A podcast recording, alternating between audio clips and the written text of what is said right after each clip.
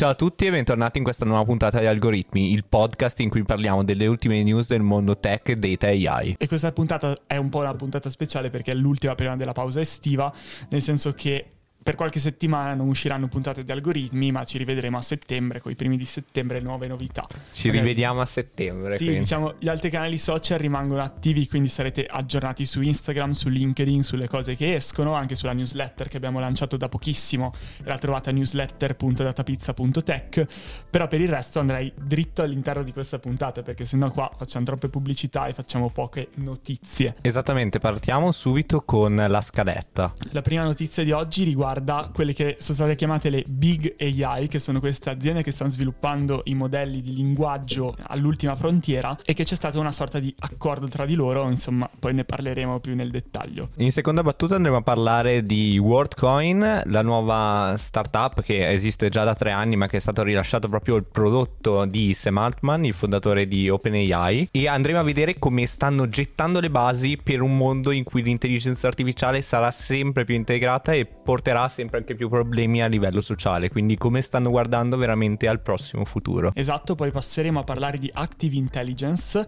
assieme a uno dei nostri partner DeepXTech con cui abbiamo un po' analizzato un loro articolo che parla proprio di questa tipologia di business intelligence avanzata, quindi una qualcosa di molto interessante e molto vicino al mondo aziendale per poi chiudere con Stack Overflow che ha lanciato Overflow AI. Quindi diciamo per non rimanere indietro rispetto a tutte quelle persone che usavano ChatGPT per farsi risolvere i problemi di codice hanno lanciato la loro AI per andare a aiutare le persone a debuggare il codice, creare linee di codice e essere supportate dalla community che non diventa più solo una community diciamo di persone vere ma diventa anche una sorta di intelligenza artificiale che poi vedremo come è allenata sui dati del codice del, della community stessa. Diciamo che forse spaventati dall'imminente arrivo di ChatGPT e Code Interpreter si stanno un attimo muovendo, ma andremo a vederlo poi nella puntata.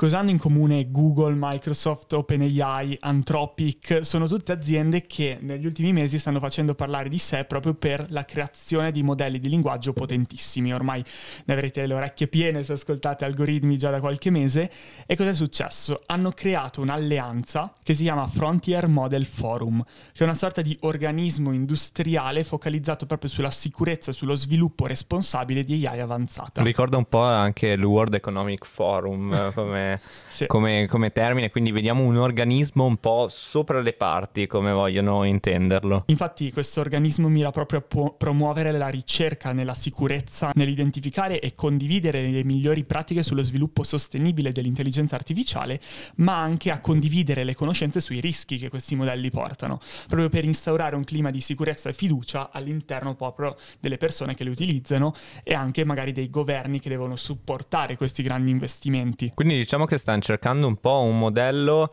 sopra le parti per andare a iniziare eh, quel processo di regolamentazione di condivisione mm-hmm. delle idee che però ad oggi viene eh, solamente da singole aziende sebbene molto grosse ma localizzate in un solo continente che questo caso è quello degli Stati Uniti quindi sì. non coinvolge Cina non coinvolge Europa per adesso mm-hmm. quindi è tutto molto in, eh, in, divenire e secondo me sarà veramente impattante quando si riuscirà a fare qualcosa con più un'apertura anche globale sì ad oggi sembra che l'Europa si stia concentrando sull'AI Act e tutta la parte di privacy privacy e diciamo un'evoluzione di quello che era il GDPR del 2016. La Cina, come al solito, tiene un po' le notizie, le informazioni all'interno di quello che è il loro ecosistema, quindi non sappiamo benissimo cosa stia costruendo e l'America sta andando molto forte poi sulle applicazioni. E un'altra cosa interessante che potrà portare secondo me queste aziende ad andare ancora più veloci è che verrà favorito con questa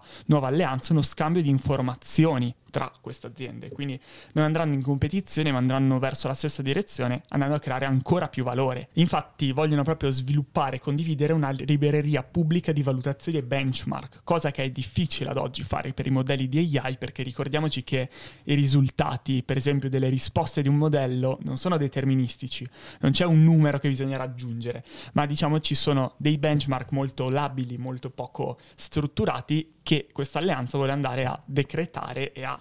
regolamentare in modo che poi i confronti tra vari modelli di potenza di determinate intelligenze artificiali possono essere confrontate. Diciamo che questo è un problema molto sentito anche da parte della ricerca. Ogni giorno sentiamo, ok, è stato creato un modello migliore di ChatGPT per uno specifico caso, eccetera, eccetera, ma poi non viene effettivamente valutato anche il modello basato sulle API di OpenAI, quindi un GPT-4, eh, un GPT-3,5 che viene effettivamente poi fine tunato su questi nuovi dati, quindi non si vede veramente la potenza del modello mm-hmm. nuovo e quindi sarà super interessante avere dei benchmark comuni magari su diverse tematiche anche per far progredire veramente la ricerca e non rimanere molto legati al cherry picking, quindi alla selezione da parte della ricerca di un successo che poi si sta in una metrica che va un attimo sopra eh, mm-hmm. quello che è lo stato dell'arte, ma che poi non porta vera innovazione. Sì, quindi diciamo se si guarda le cose in modo ampio, secondo me c'è un ragionamento da fare che è stato fatto anche all'interno del team insieme a Giacomo che si occupa proprio di stare aggiornato su questo tipo di argomenti, è il fatto anche di capire come in questo modo gli output possono essere controllati meglio, industrializzati meglio, si può applicare delle linee guida che siano sempre più vicino a ciò che il governo americano vuole, perché giustamente loro sono in uno stato che sta mettendo un po' la bocca in mezzo a questo tipo di innovazioni che quindi loro diciamo unendosi contro questa tipologia di eh, enti governativi riesce ad avere una leva per andare a negoziare. È molto più facile andare a negoziare se tutte le aziende che creano questi language model enormi sono unite piuttosto che farlo con la singola azienda contro il governo americano. In più, ultima cosa, sono sicuri di non essere rallentati uno dall'altro, quindi se si condivide le informazioni, si condivide la conoscenza, si va molto più veloci tutti e quindi diciamo, non si rischia di rimanere indietro o di farsi la competizione dove non serve. Passiamo poi alla seconda notizia. Allora, Sam Altman, dopo tre anni di lavoro, lancia la sua criptovaluta, WorldCoin. Questo è quello che titolano un po' i giornali di tutto il mondo, ma cerchiamo di andare un po' in profondità. Non avrebbe molto senso eh, parlare di criptovaluta così in senso generale, come fosse un nuovo crypto scam uscito da Sam Altman, ma come al solito cerca di vedere più in là di quello che ovviamente persone che non sono nel suo, nella sua stessa posizione, che non controllano una delle aziende più influenti al mondo, possono vedere. Quindi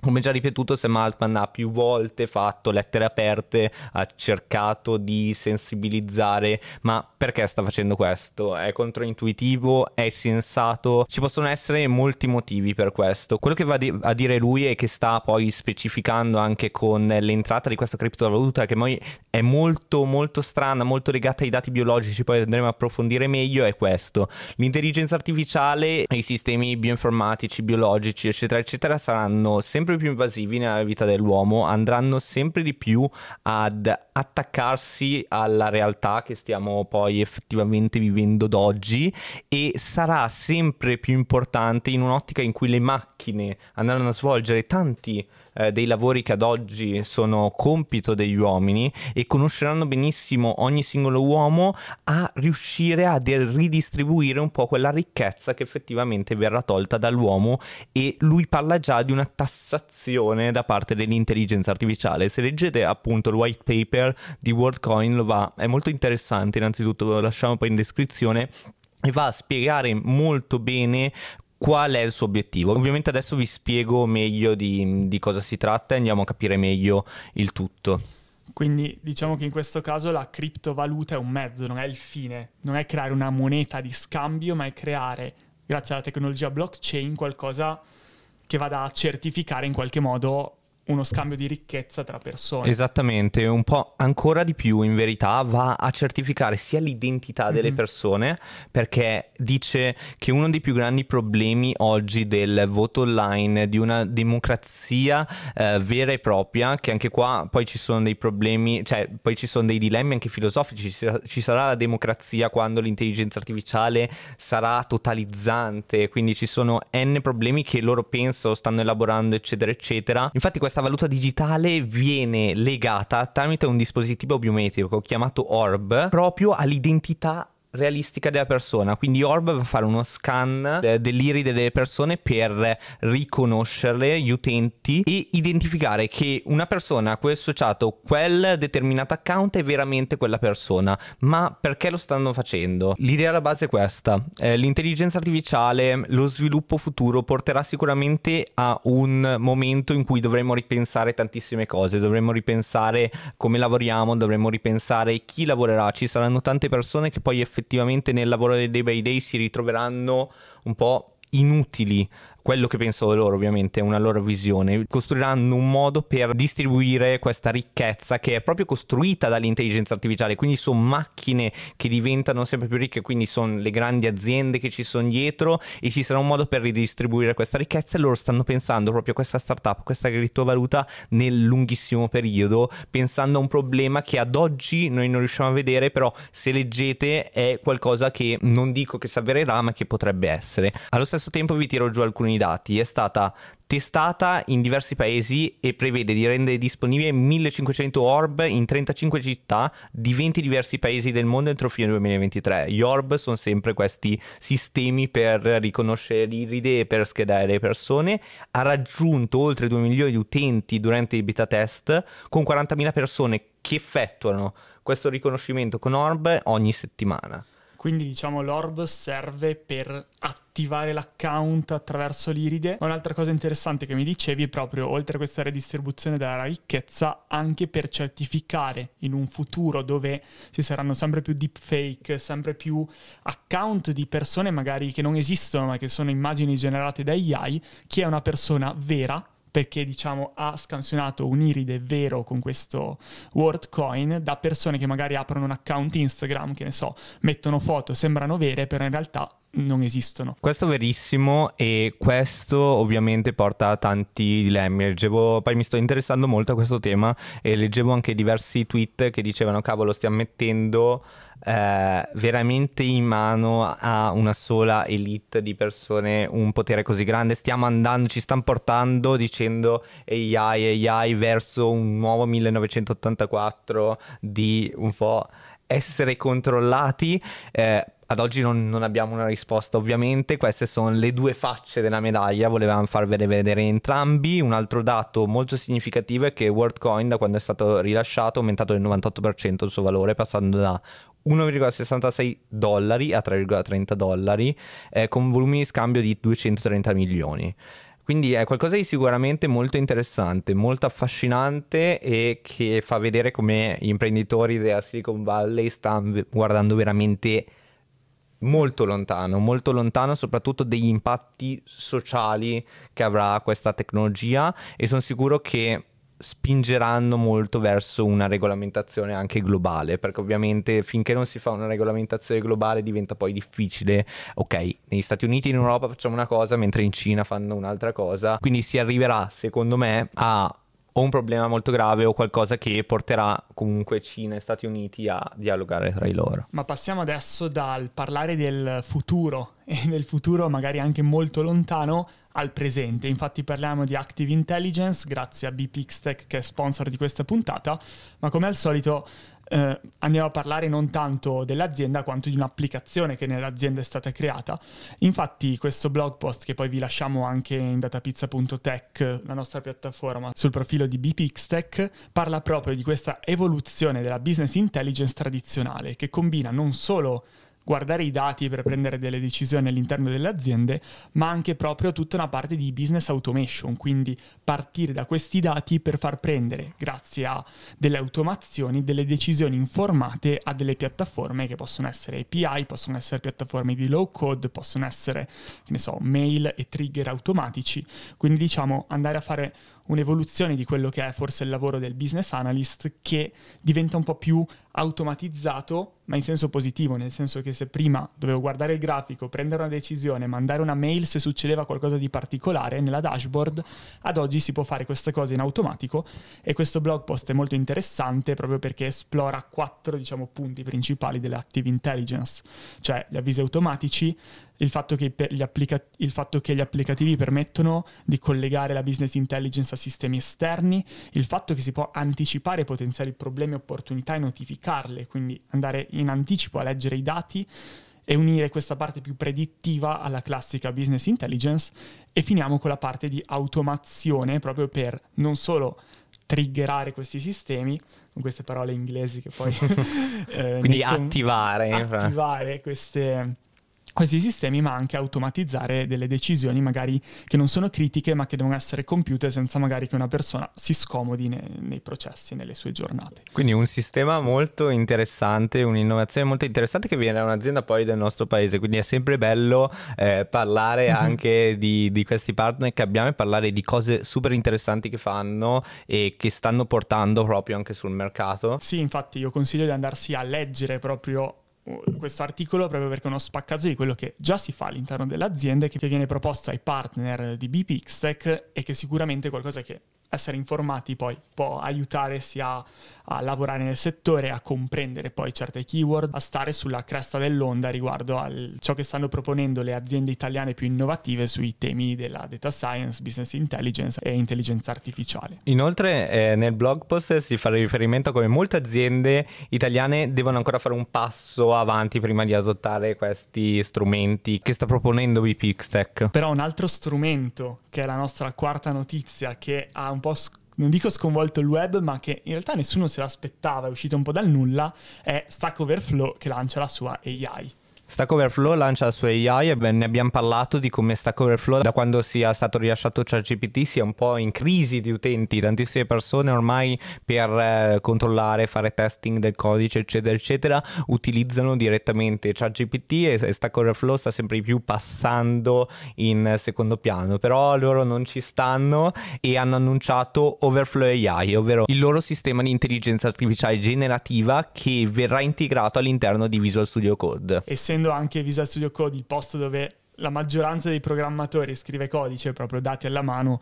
vuol dire che avrà un impatto veramente enorme perché averlo nello stesso posto in cui si programma è comodissimo rispetto che aprire un'app esterna come ChatGPT. Overflow AI è stato annunciato da veramente pochissimo al Are Developer di Berlino e gli sviluppatori possono registrarsi solamente a un'alfa sul sito Stack Overflow Labs, ma tuttavia è già stato annunciato che questa versione sarà inizialmente disponibile solo per le versioni business ed enterprise del prodotto Stack Overflow for Teams, che è proprio il prodotto che poi eh, Stack Overflow va a vendere come azienda, non tenendo tutto un po' gratis, come tiene su poi effettivamente il sito di Stack Overflow. Anche se l'azienda ha già annunciato che in un futuro prossimo sarà disponibile anche ad altri tipi di abbonamenti. Sì, quindi magari andando anche sulle singole persone che vogliono utilizzarlo. Ma vediamo ad oggi quali sono le funzioni. Infatti Overflow AI permette permetterà di evidenziare il codice per spiegare il funzionamento, dare la possibilità di creare nuove domande o articoli e da questi articoli di creare una bozza di codice commentato, tante funzioni integrate che possono aiutare proprio nella vita de- degli sviluppatori che già eh, diciamo da anni utilizzano Stack Overflow, farlo con una nuova veste, con una nuova potenza. E sicuramente eh, Stack Overflow i dati su cui fare training e fare fine tuning di questi modelli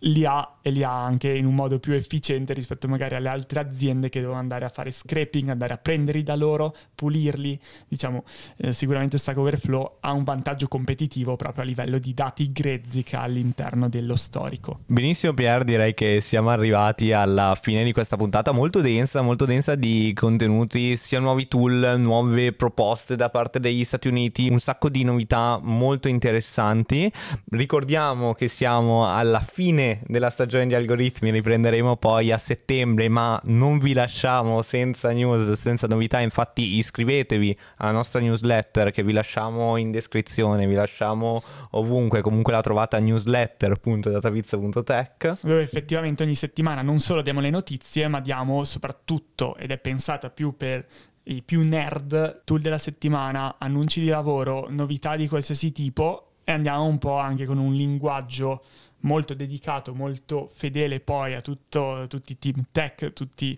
gli sviluppatori data scientist a riportare le nuove novità, ma soprattutto a dare spunti, infatti spunti, link esterni a cui uscire, andare ad approfondire, insomma. Quindi lasciarvi un po' tutto quello che noi ci studiavamo per creare poi effettivamente mm-hmm. algoritmi, tutte le risorse che abbiamo, tutte quelle risorse che leggiamo per tenerci aggiornati, gli strumenti che proviamo, così da darvi un overview per rimanere mm-hmm. aggiornati in maniera molto veloce in un mondo che è sempre in un più veloce cambiamento. Chiaro, e questo non è che poi quando riparte il podcast togliamo la newsletter, ma sarà una cosa parallela che è partita e che sicuramente manterremo nel futuro se ci darà le soddisfazioni che ci aspettiamo. Quindi detto questo, noi vi auguriamo delle buone vacanze, una buona estate, un buon mese di agosto e ci vediamo con la prossima puntata nella prima settimana di settembre.